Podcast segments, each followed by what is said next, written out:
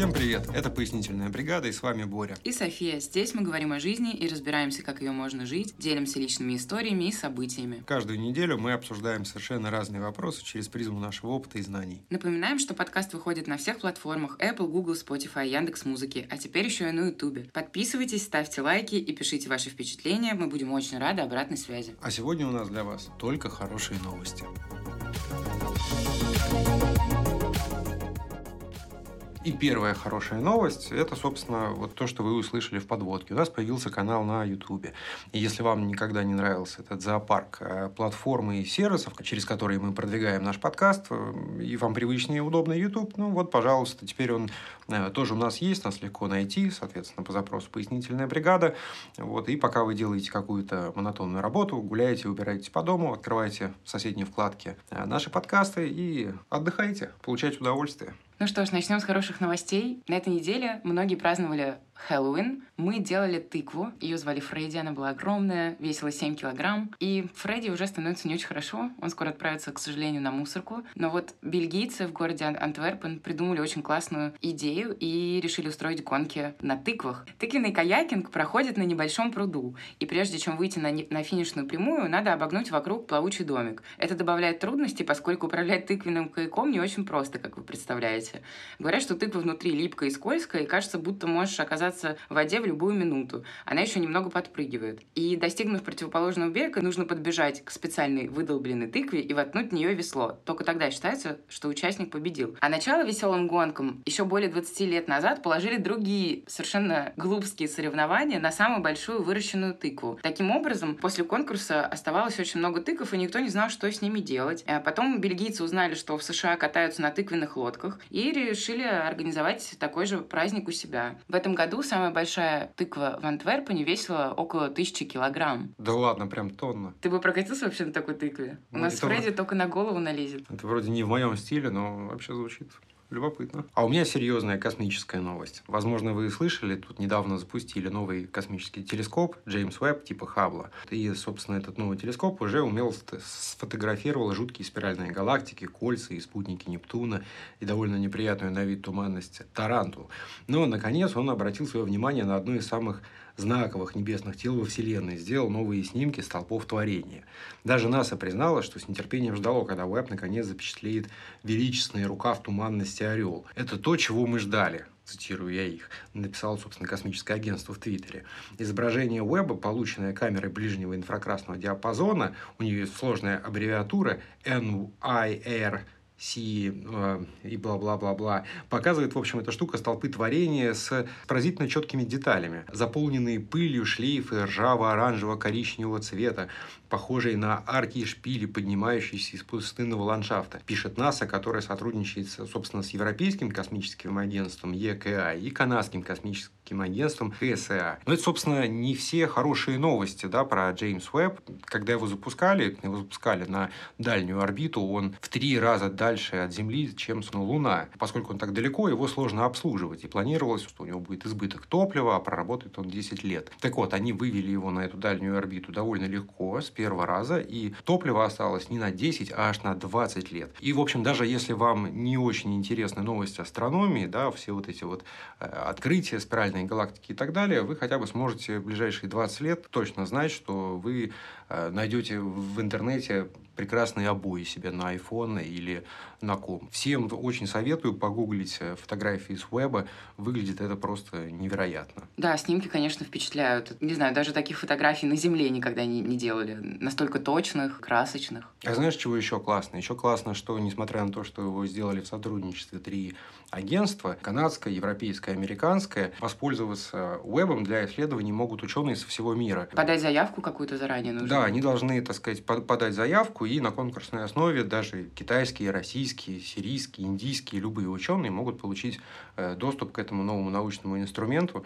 Вот, так что вот так вот у нас э, в мире все на самом деле неплохо в сфере науки. То есть э, главное, чтобы у них было интересное исследование, да, и их допустили на конкурсной основе с, именно с их ресерчем. Все так, да. То есть если э, вот эти вот три агентства сочтут э, исследования важными, интересными и нужными, то, конечно, они выделят квоту для иностранных ученых, и те смогут поработать с вебом. У меня тоже есть новости про небеса, но, правда, с дизайнерским акцентом и перчинкой, скажем так. Компания Hobbs разработала специальный шрифт для набора текста в небе. Шрифт назвали Arial и вдохновились шрифтом Futura, который, как всем известно, НАСА запустила в космос, когда запускали Apollo 11, то есть Аполлон 11, они на табличке написали текст именно этим шрифтом. Хопс постарались разработать э, новый шрифт, похожим и привычным для восприятия их компаний. Шрифт различается по насыщенности, плотности, конструкции, э, чтобы разные дроны разного размера могли писать разной толщины текст. То есть как и на Земле, в небе можно писать э, разными вариантами текста. И они разработали 132 символа, которые могут выстроить из себя дроны. И выглядит это, конечно, эпично, потому что такое ощущение, что в фотошопе на небо кто-то приделал шрифт, а он реально существует. Такие небесные сообщения можно писать. Звучит классно. А следующая новость у меня вполне себе земная. Она даже, я бы сказал, местная. Она из Аргентины. Аргентинские коровы, представляете, бьют собственные рекорды.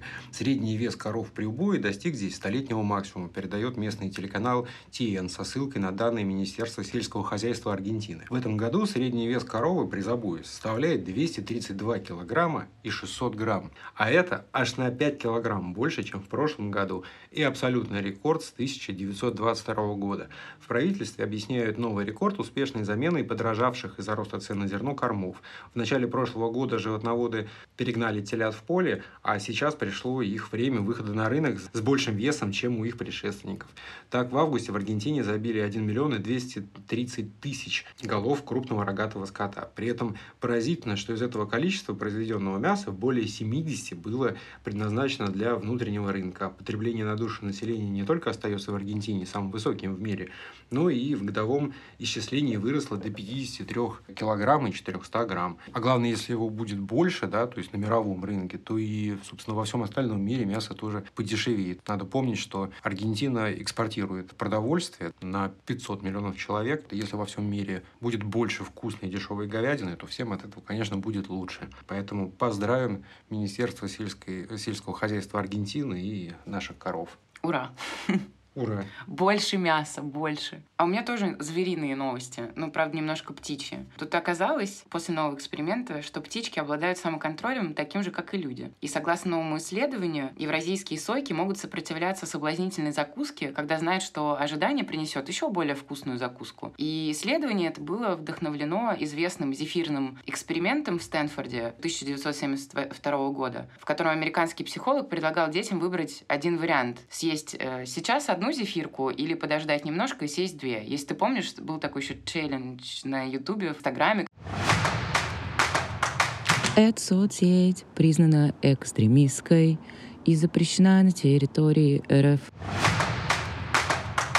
когда родители проверяли своих детей. Помню, помню. Мне очень нравилось смотреть на эти уломки у, у детишек. Ну вот, представляешь, птицы, не знаю, в отличие от детей, они справились. У птиц были продемонстрированы все виды уникальных человеческих когнитивных черт. От использования инструментов до понимания концепции. Они особенно часто встречаются именно у э, врановых птиц. Это вороны, сойки, сороки. Их называют еще иногда пернатыми обезьянами, потому что они очень умные. И на этот раз сойкам в исследовании давали не зефир, конечно же, как детям, этим. А сейчас скажу э, от самого вкусного до самого невкусного. Самое вкусное для них это мучные черви, на втором месте сыр и на третьем месте хлеб. И эксперимент состоял в том, что сначала лежала самое невкусное, потом открывалась шторка, ну как бы заслон, появлялся более вкусный для них э, кусочек. И на последнем месте были их любимые мучные черви. И большинство птиц было в состоянии дождаться мучного червя, когда они поняли систему и как она работает. И одна особенно смышленая птичка с именем экзотическим Джейло проигнорировала кусок сыра и целых пять с половиной минут ждала своего червя мучного. И дождалась. Вот это выдержка. Но у меня не было сомнений, что птицы умные, особенно после того ТикТока, где какой-то э, житель Китая надрессировал э, ворону или сороку приносить ему денежку. То есть люди иногда же теряют, ну, из кармана выпадает одна или там, две купюры. Вот. И он надрессировал, собственно, ворону, чтобы она летала по городу, вот эти вот купюры находила и приносила ему. И, собственно, этот китаец демонстрирует видео, как она открывает у себя ящики стола, и они все забиты мятыми купюрами разного достоинства, которые, собственно, ворона ему натаскала. Это классная идея для стартапа, мне кажется. Возьмите на заметку, надрессируйте сороку, ворону или кто там у вас летает рядом с домом. Я бы от такого питомца умного точно не отказался. И главное, это же никак э, уголовно не наказуемо. Как ты, как ты подашь суд на птицу, которая ворует у тебя деньги? Ну, она же не ворует, она их просто находит. Слушай, я бы никаких мучных червей бы не, не, не пожалел для такой вот умницы.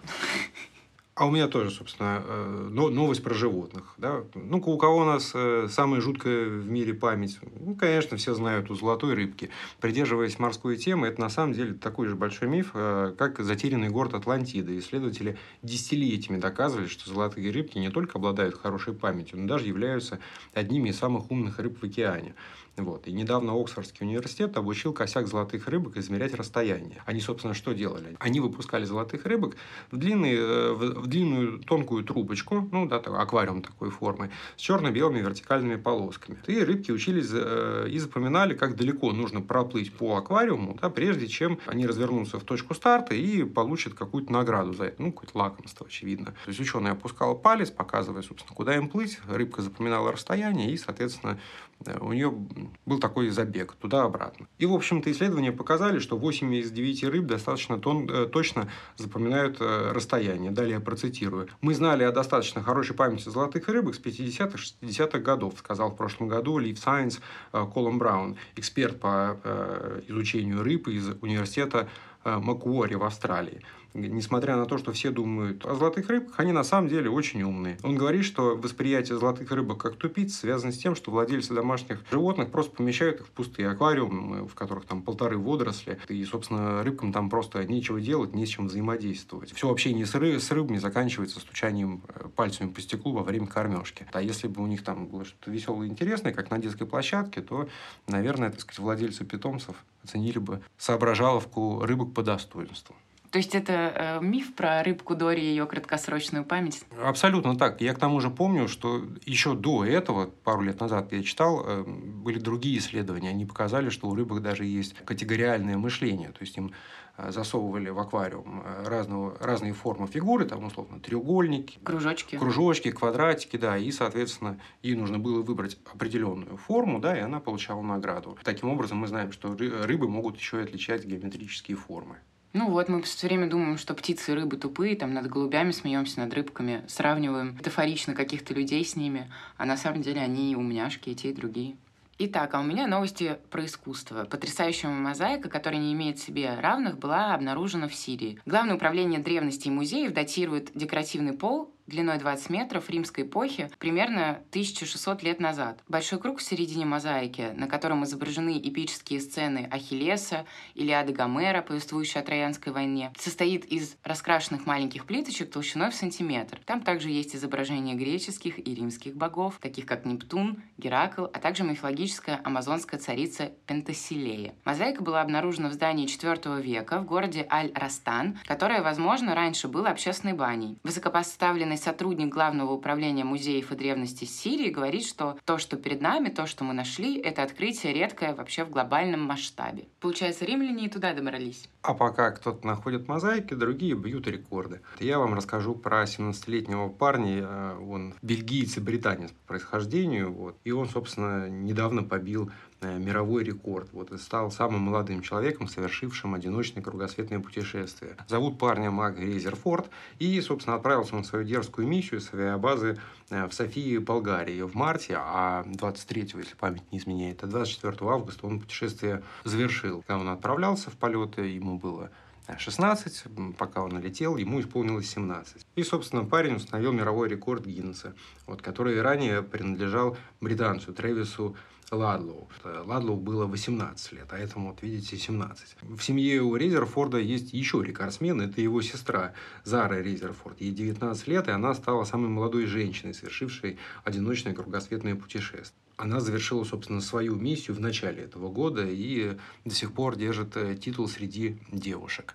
Для своей миссии э, Мак получил сверхбыстрый одномоторный самолет фирмы Spark. Самолет был двухместный в оригинале, да, но для, для установления этого рекорда самолет переделали в одноместный и добавили дополнительный топливный бак. Таким образом, за пять месяцев Мак пересек пять континентов и побывал в 52 странах мира. А у меня новость про охрану зверей, а точнее птиц. Потому что столкновение птиц с лопастями турбин является одним из основных вообще негативных последствий ветряков, ну, то есть береговых ветровых электростанций, которых так много стоит по всей Европе. Но девятилетнее исследование норвежской ветряной электростанции Смола, или Смоля, я не знаю, как правильно. Вот Смоля, это похоже Смоля. на правду.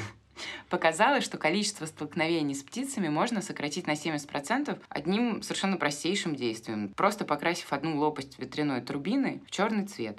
Ученые считают, что это уменьшает то, что они называют размазыванием движения, позволяя птицам видеть три вращающихся лопасти. Ну как здорово, все гениальное просто. Мне очень понравилось решение. Просто покрасить лопасть. Скандинавы. Скандинавы. А вот еще одна хорошая новость про а, охрану зверушек. Знаете про тасманского дьявола, да? То есть это не только вот такой уродец из мультиков Луни э, Тюнс, а есть такая на самом деле зверюга. Вот. И в 2008 году дьяволы были объявлены вымирающим видом. У них вот, к сожалению, было такое опухолевое заболевание мордашки. И оно уничтожило аж 90% популяции в некоторых районах Тасмании. Но теперь тасманские дьяволы процветают на материковой части Австралии впервые за 3000 лет благодаря усилиям природы природоохранной группы Оси Арк. Десятки дьяволов были э, завезены в заповедник площадью 400 гектаров в Новом Южном Уэльсе в Австралии в прошлом году, а этой весной у них э, родились, родилось первое поколение чертяк. Вот, так, что, так что так. Когда-то, вот, собственно, эти э, тасманские дьяволы были широко распространены. Перемены в климате, а потом охотники и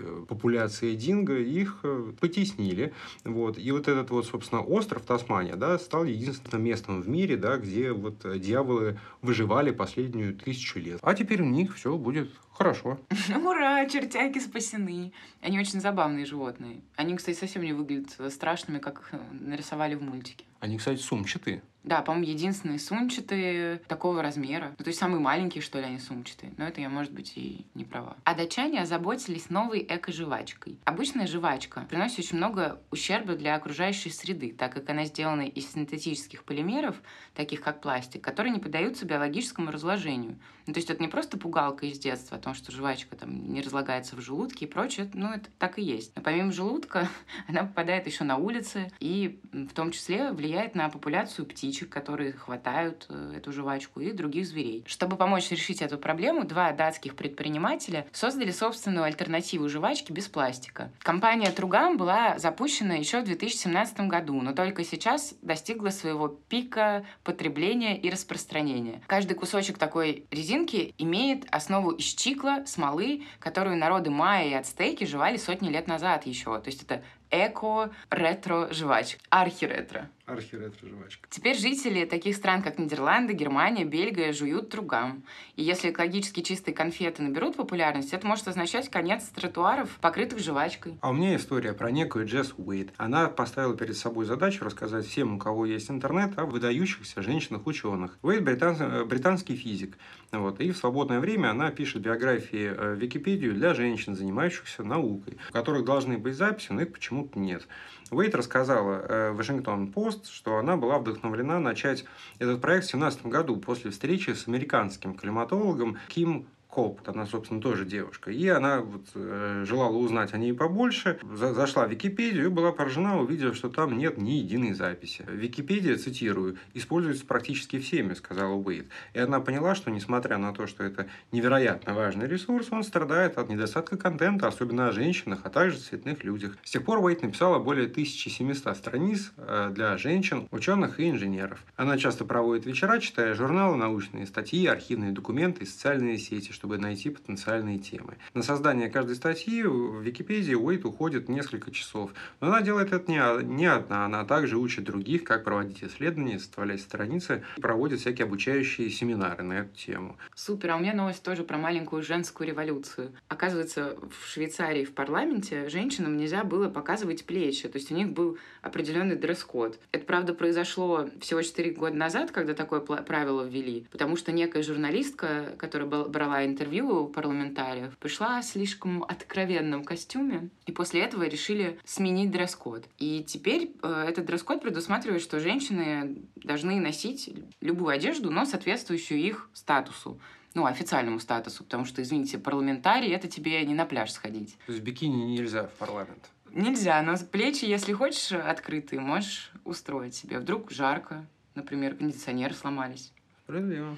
Вот. Но, что интересно, несмотря на послабление для женщин, у мужчин дресс-код остался прежним и очень суровым. Президент швейцарской партии зеленых жалуется, что мы, мужчины, и до сих пор вообще должны носить галстуки. Вот что это нам тут не предусмотрено послабление, а вот женщинам предусмотрено. Ну, еще бы, он же зеленый, мы, наверное, дай волю, он бы с фиговым листом туда пришел.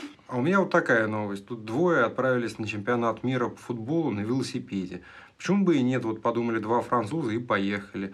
Э, их не испугало, не испугало то, что от Парижа до Дохи около 6,5 тысяч километров. Мужчины отправились в путь 20 августа, и вот уже, собственно, два месяца и 5 тысяч километров пути уже у них за плечами. Одного из них зовут Габриэль Мартин, и, собственно, вот что он говорит. Самое сложное – проехать это расстояние. Мы проезжаем около 120 километров в день. Иногда местность ровная, иногда много подъемов, так что главная трудность – выдержать физически. По дороге они, естественно, успевают осматривать достопримечательности. Вот э, в тот момент, когда мы нашли эту новость, они были в Иордании и изучают древний город Петра. А второй велосипедист, Мехди Баламиса, говорит, мы открыли для себя впечатляющие города – Стамбул, Иерусалим и прочее прочее. Это способ каждый день знакомиться с новыми культурами и людьми. Физически, конечно, тяжело, но нам очень весело. С ума сойти, мир такой маленький и очень красивый, вторит ему Габриэль Мартин. И они, разумеется, совсем не профессиональные спортсмены. Э, Мехди – продюсер документальных фильмов, а Габриэль – телепродюсер. Впрочем, это для них уже не первое подобное путешествие. Идея поехать на чемпионат мира родилась в прошлом году во время велопутешествия в Италию. Туда они катались на игру национальной лиги. Приехать в Доху нужно ребятам э, успеть до 22 ноября. В этот день в матче открытия встретятся как раз, собственно, Франция и Австралия. В график укладывается впереди еще целый месяц. Нужно будет проехать через Саудовскую Аравию. Энтузиасты верят в победу сборной Франции Ей также предстоит играть с Данией и с Тунисом. Ну что ж, мне кажется, отличный план. Я, собственно, фанат велотуризма. Я, как кажется, уже хвастался в подкасте про бег, да, что я проехал Латвию на велосипеде. Вот. Дело, конечно, непростое, но действительно удовольствие и веселье там просто полно. Поэтому могу пожелать ребятам только удачи и успехов сборной Франции, за которую они болеют на чемпионате. И мне кажется, это классная идея, э, мотивация тоже поехать в следующее приключение не в обычный отпуск, а, например, на велосипеде. Правда, я думаю, стоит заранее физически подготовиться. Ну, так, без энтузиазма, да, но мне кажется, почему бы и нет. К тому же вот э, все эти страны, да, они же безвизовые для русских, поэтому вперед на Авито скупать ХВЗ, вперед в Стамбул, Грузию в и так далее. Да, то есть опыта сейчас много в интернете о том, как границы пересекать на велосипедах и самокатах.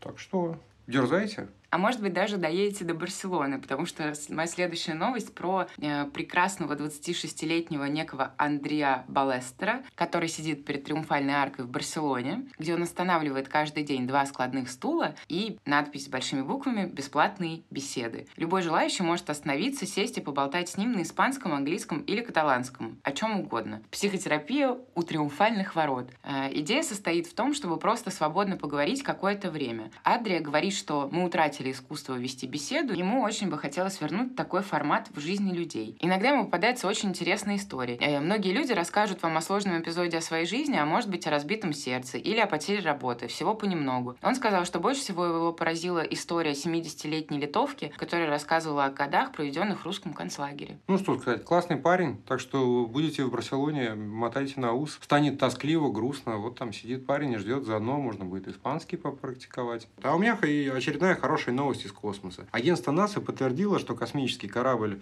собственно, НАСА, который называется DART, Double Asteroid Redirection Test, который в прошлом месяце врезался в астероид шириной 560 футов, смог изменить орбиту космического камня. DART столкнулся с астероидом, известным как Диморфос, со скоростью 14 тысяч миль в час. Вот. Я тут потрудился и сделал перевод. Это, представьте себе, 6,2 километра в секунду. Э, и в течение последних нескольких недель официальные лица, собственно, НАСА просматривали данные и изображения, собранные до, во время и после столкновения. Это было первое реальное испытание технологии, способной защитить Землю от астероидов, способных, собственно, нанести вред планете. Тут надо заметить, Диморфос вращается вокруг более крупного астероида Дидимос. Никогда они, собственно, угрозы для Земли не представляли, просто пролетали мимо, а э, специалисты из НАСА решили, так сказать, потренироваться кататься на кошках. Прежде чем Дарт поразил э, Диморфос, астероиду потребовалось 11 часов и 55 минут, чтобы облететь Дидимос. Ученые НАСА использовали наземные телескопы, чтобы определить, что авария сократила орбиту Диморфоса на 32 минуты до 11 часов 23 минут. Об этом, собственно, сообщает NBC News. Теперь, когда агентство знает, что подталкивание астероида может изменить его орбиту, НАСА доказала, что мы серьезно относимся к защите планеты, заявил в своем заявлении администратор НАСА Билл Нельсон, добавив, что миссия стала переломным моментом для планетарной обороны и всего человечества. Ура! Теперь, когда на нас полетит астероид, нам ничего не страшно. Все, Брюс Уиллис может спать э, спокойно. Армагеддон отменяется. Это хорошо. Это очень хорошо, я считаю. Но знаешь ли, российские ученые не отстают, и ученые научно-исследовательского физико-технического института Нижегородского государственного университета Лобачевского разработали сверхпрочные термостойкие материалы для авиации, которые позволят заменить устаревшие медные провода большей массы и алюминиевые провода с низкой электропроводностью. Создатели заявляют, что они не хуже тех, что используются Боингом и Airbus. Для создания малогабаритных авиационных биметаллических проводов Ученые разработали ультрамелкозернистые алюминиевые сплавы. Высокая прочность и термостойкость обеспечены за счет добавления добавок циркония, скандия или гафния. При этом им удалось значительно снизить содержание редкоземельных металлов с 7% до 0,3%. В особенности они старались минимизировать содержание скандия, одного из самых дорогостоящих металлов в мире. Для придания необходимых полезных свойств сплавы подвергались дополнительной деформации и отжигу, что приводило к выделению упрочняющих наночастиц наночастиц. Наночастицы сейчас очень популярны, очень любят их в России. И, в общем, сплав изготавливают из биметаллического провода с тонким медным покрытием. Как тебе такая новость? Как человеку, который непосредственно имеет отношение к авиации, ракетам и прочее? А знаешь, для меня это не новость. Вот, поскольку я учился в авиационном институте, э, мне про эту технологию читали э, лекцию еще лет 10 назад, да, но поскольку все эти э, серьезные, сложные, точные науки вещь очень неспешная, да, эти исследования, они разворачиваются десятками лет. То есть это все много раз тестируется, проверяется и так далее. Все-таки перелеты, они всегда связаны с безопасностью. Вот. Поэтому, так сказать, это для большинства это новость. Для меня это совсем не новость. И, естественно, все эти исследования я видел, подтверждаю, есть такое дело. Вот. С одной стороны, кажется какой-то ерундой, да, типа какой-то там биметаллический провод. Но, друзья, в некоторых самолетах, особенно больших пассажирских лайнерах, вот эта вот проводка, это просто километры, если ее размотать. Да, и представляете, если их, соответственно, смотать в одну бухту, э, там наберется пара лишних тонн массы. Чем, собственно, легче будет самолет, тем больше полезной нагрузки он сможет перевести, тем дешевле авиакомпании будет стоить топливо, тем э, меньше вы заплатите за билет. Вот. Поэтому новость, я считаю, просто прекрасная. И здорово, наконец, что эта отечественная разработка будет как-то имплементирована в жизнь. Наконец-то э, нас радуют не только зарубежные ученые, но и наши. Ну, собственно, пару слов скажем и про зарубежных ученых. Тут вот э, ученые из Киота э, не отстают. Представьте, если бы вы могли э, поместить на окно да, ультратонкую прозрачную солнечную пленку, солнечную батарею, чтобы генерировать энергию не только из солнечного света, да, который за окном, но и из искусственного света Э, в вашей комнате. Эта технология называется перовскитом. Считается наиболее многообещающим солнечным элементом следующего поколения. Это именно то, что пытаются разработать японский стартап Encode Technologies.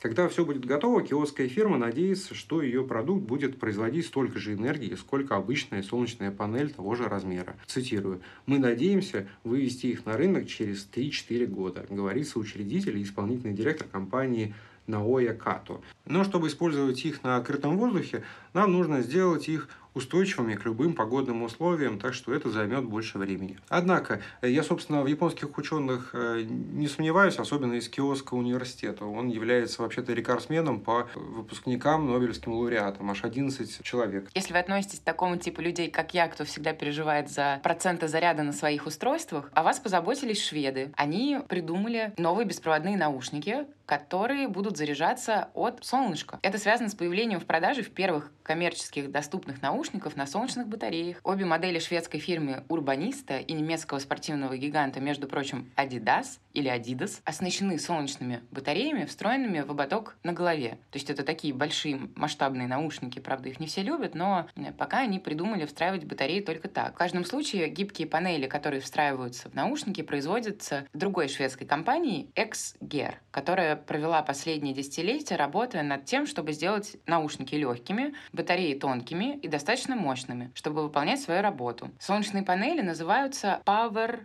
Foil и имеет толщину всего 1,3 мм. Технология основана на полосках диоксида титана, покрытых натуральным красителем. Проще говоря, краситель поглощает фотоны света, которые затем преобразуются в электроны. Это не только хорошая новость для тех, кто не успевает заряжать свои разные гаджеты, но и для любителей окружающей среды и зеленых защитников нашей планеты. Отличная новость, я считаю.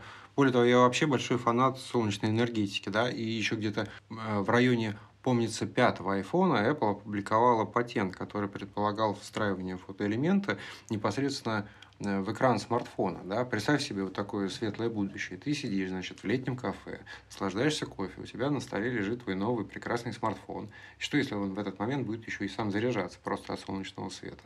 По-моему, это просто вау. Да еще и наушники, через которые я слушаю музыку из этого прекрасного смартфона, тоже сами по себе заряжаются. Вообще. Отличная новость. Мне кажется, нас ждет прекрасное светлое будущее. И в продолжение новостей энергетики я вам вот что расскажу.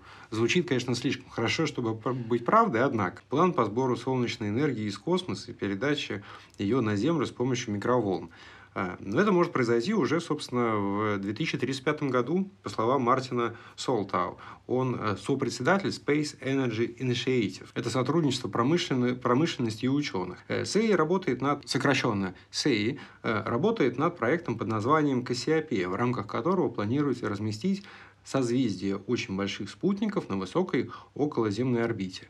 После развертывания спутники будут собирать солнечную энергию и передавать ее обратно на Землю. Он говорит, что возможности практически безграничны. Теоретически к 2050 году вся эта система сможет обеспечить потребности всей мировой энергетики. На орбите достаточно места для спутников, работающих на солнечной энергии, а запас энергии Солнца просто огромен. Узкая полоса вокруг геостационарной орбиты Земли получает в год более чем в 100 раз больше энергии, чем по прогнозам все человечество будет использовать в 2050 году, говорит господин Солтау. Ранее в этом году правительство Великобритании объявило о финансировании проектов космической солнечной энергии в размере 3 миллионов фунтов стерлингов. После инженерного исследования, проведенного консалтинговой компанией Fraser Nash, они пришли к выводу, что технология жизнеспособна. Вот. Сей надеется получить большую часть этого контракта, естественно. Ура! Скоро, наконец-то, технологии будут работать во имя нас, а не против нас. Да, мне кажется, это просто прекрасная новость. С одной стороны, это напоминает э, приближение к созданию сферы Дайсона. Знаешь, это такой гипотетический э, энергетический проект, когда ты окружаешь звезду, такой сферы из солнечных батарей и начинаешь поглощать, собственно, всю энергию звезды. Да? То есть это все-таки что-то говорит о цивилизации, которая это построила. Если мы однажды будем в контексте поиска внеземных цивилизаций, это, кстати, одна из тех вещей, на которые ориентируются ученые. То есть они э, надеются встретить в космическом пространстве астроинженерные проекты вот наподобие, собственно, такой сферы Дайсона. Что еще в этом хорошего? Да? То есть мы наконец-то э, перенесем нашу энергетику в космос. Вот это вот получение энергии с помощью радиоволн ну, микроволн, ничего там страшного нет. Конечно, поначалу обыватели будут относиться с опаской, но, друзья, обернитесь, вы увидите огромное количество высших сотовой связи, да, там все эти Wi-Fi, Bluetooth и так далее. Все это давно исследовано, проверено, все это совершенно безопасно. Вот. А главное, мы сможем отказаться от грязной энергетики, углеводородной на нашей планете, да, то есть исчезнут все эти дымящиеся трубы энергостанций, да, мы сможем отказаться от атомных станций, которые всех постоянно беспокоят. В общем, мне кажется, новость отличная. Наверное, сроки а 2035-2050 это довольно оптимистично. Ну, поживем увидим. Я надеюсь, что британские ученые в очередной раз всех спасут. От серьезных новостей перейдем к конфузу, который случился в Германии. По информации зарубежных СМИ, работа всем известного голландского художника Пита Мандриана «Нью-Йорк-Сити-1», выставленная в Германском музее, могла десятилетиями провисеть на стене в перевернутом виде. Такое предположение сделал куратор выставки, посвященный, собственно, абстракционисту Питу Мандриану. Картина принадлежит галерее художественного собрания земли «Северный Рейн» э, в Дюссельдорфе. Полотно состоит из горизонтальных и вертикальных линий, образующих под прямыми углами абстракционные абстрактную сетку. Ну, это вообще фишка Мандриана, он писал такие картины. Он абстракционист, все его работы сугубо геометричные. Пожалуй, обывателю сложно разобраться, где тут низ, где верх. Но искусствоведы могли бы и пораньше заметить. Свое предположение куратор подкрепляет тем, что недавно увидела фотографию картины, которая была сделана после смерти художника в 1944 году. И на ней видно, что предмет искусства изначально повернут на 180 градусов. Но тем не менее переворачивать картину назад не собираются, поскольку тот факт, что работа десятилетиями демонстрировалась вверх ногами, уже является неотъемлемой частью ее истории. То есть э, умные немцы решили сделать из этого фишку. А в дальнейшем эту картину можно будет намного дороже продать, потому что у нее очень классный бэкграунд. А я под конец э, достану из кармана свою самую любимую новость. В августе American Airlines объявила, что разместила заказ на 20 сверхзвуковых самолетов у Boom Supersonic с возможностью приобретения еще 40 лайнеров. American является второй крупнейшей авиакомпанией, сделавшей ставку на возвращение сверхскоростных авиаперевозок всего за два года. Сумма сделки не, не разглашается, но American Airlines сообщили, что залог за 20 первоначальных самолетов не подлежит возврату, да, то есть эти деньги гарантированно потратят на разработку. Это соглашение, тем не менее, все еще может быть изменено в зависимости от результатов американских испытаний на безопасность, а также будет зависеть от способности БУМ выполнить свои э, обязательства в срок, несмотря на то, что она никогда раньше не строила и не летала на полномасштабных вот, крупных сверхзвуковых самолетах. По словам э, American Airlines, Jet должен соответствовать отраслевым стандартам эксплуатации, производительности и безопасности, а также другим обычным условиям Америки перед подставкой э, любых самолетов. Самолет будет называться, кстати, Авертюр, да, то есть Авертюра. И если самолеты э, компании Boom пройдут техосмотр, они будут выпущены в 2025 году уже, полетят в 2026 году и, как ожидается, будут перевозить первых пассажиров к 2029 году. То есть это фактически, учитывая, что мы уже стоим, так сказать, на пороге 2023 года, всего через 6 лет. Тут стоит отметить, как я уже сказал, American Airlines была второй компанией. Вот сейчас стало известно, что кроме них заказы разместили также United и Virgin Atlantic, да, то есть это очень крупные покупатели. Сумма контракта American Airlines составила 270 миллионов долларов. В чем соль? Э, а соль в возвращении сверхзвуковой авиации на рынок пассажирских перевозок. Если сейчас, скажем, полеты из Лос-Анджелеса в Сидней занимает 15 часов, да, то на таком самолете э, долететь можно будет всего за 6,5 часов. А, скажем, если из Нью-Йорка в Лондон мы летим 6 часов, то вот на Авертюре э, можно будет залететь, долететь всего за 3 часа. Предварительные расчеты показывают, что средняя стоимость билета на такой самолет будет стоить порядка 5000 долларов. Но, как мы видим, участников становится все больше, а значит, шансы появления самолетов и популярность растет. Чем это будет э, популярнее становиться, тем дешевле будет авиабилет. Поэтому у меня это вызывает только радость. Меня всегда восхищали э, сверхзвуковые лайнеры типа «Конкорд», которые довольно быстро быстро свое отлетали, вот, конечно, мне бы хотелось вот этих вот быстрых перелетов. Если с театром безопасности в аэропортах, наверное, сложно что-то сделать, самолетами, кажется, у них получится. Скоро можно будет в Аргентину быстро долететь, из России, например. Не за 26, а с каких-нибудь всего 10-13 часов. Вот это... это был бы праздник. На этом, пожалуй, мы будем заканчивать. Правда, у нас есть самая последняя новость, которая касается нашего подкаста. Мы обратили внимание, прислушались к вашим мнениям и поняли, что всем все еще интересна тема иммиграции и опыта проживания в разных странах. Поэтому сейчас мы усиленно трудимся над тем, чтобы в скором времени порадовать вас новым выпуском. К нам в подкаст придет гость, который поделится своим опытом переезда, и, естественно, это будет какая-то новая страна. Собственно, да, надеюсь, у нас получится. На этом наша подборка хороших новостей заканчивается, но хорошие новости в целом никогда не заканчиваются, их нужно только поискать. Спасибо, что были с нами, приходите к нам еще, мы вам все поясним. Всем пока-пока. Чао, амигос.